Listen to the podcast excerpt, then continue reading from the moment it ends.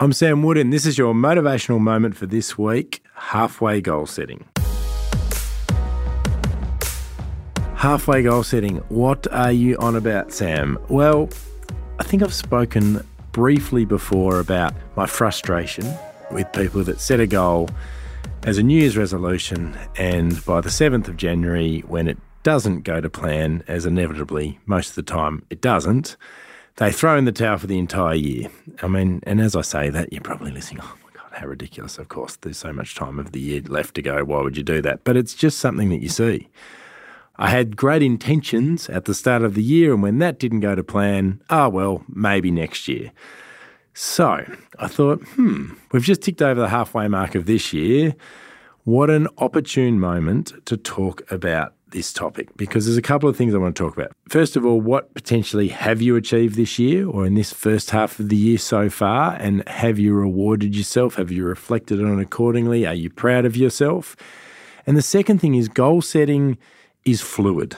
It's not a set and forget exercise. It's about setting a goal, achieving a goal, rewarding yourself, and resetting. You should always be redefining, evolving, and resetting goals as you progress because you, you change. You're getting fitter, you're getting stronger, you're becoming more educated, you're becoming more motivated.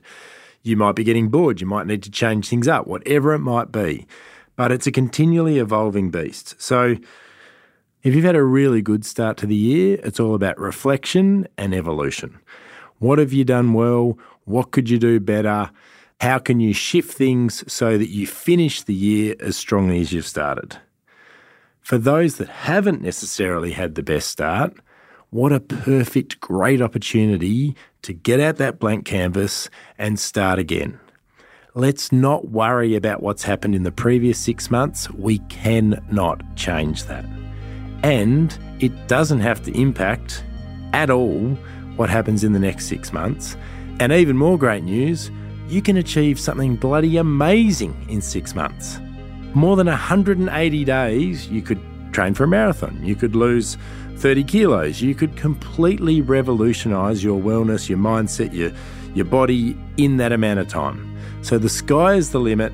Set yourself where you want to be come the end of 2022 and then just make sure you break it down into monthly blocks. I'm huge on this 28 day blocks or monthly blocks.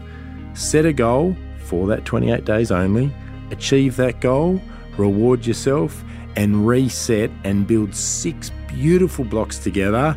And you'll be very proud of how far you've come come Christmas Day 2022.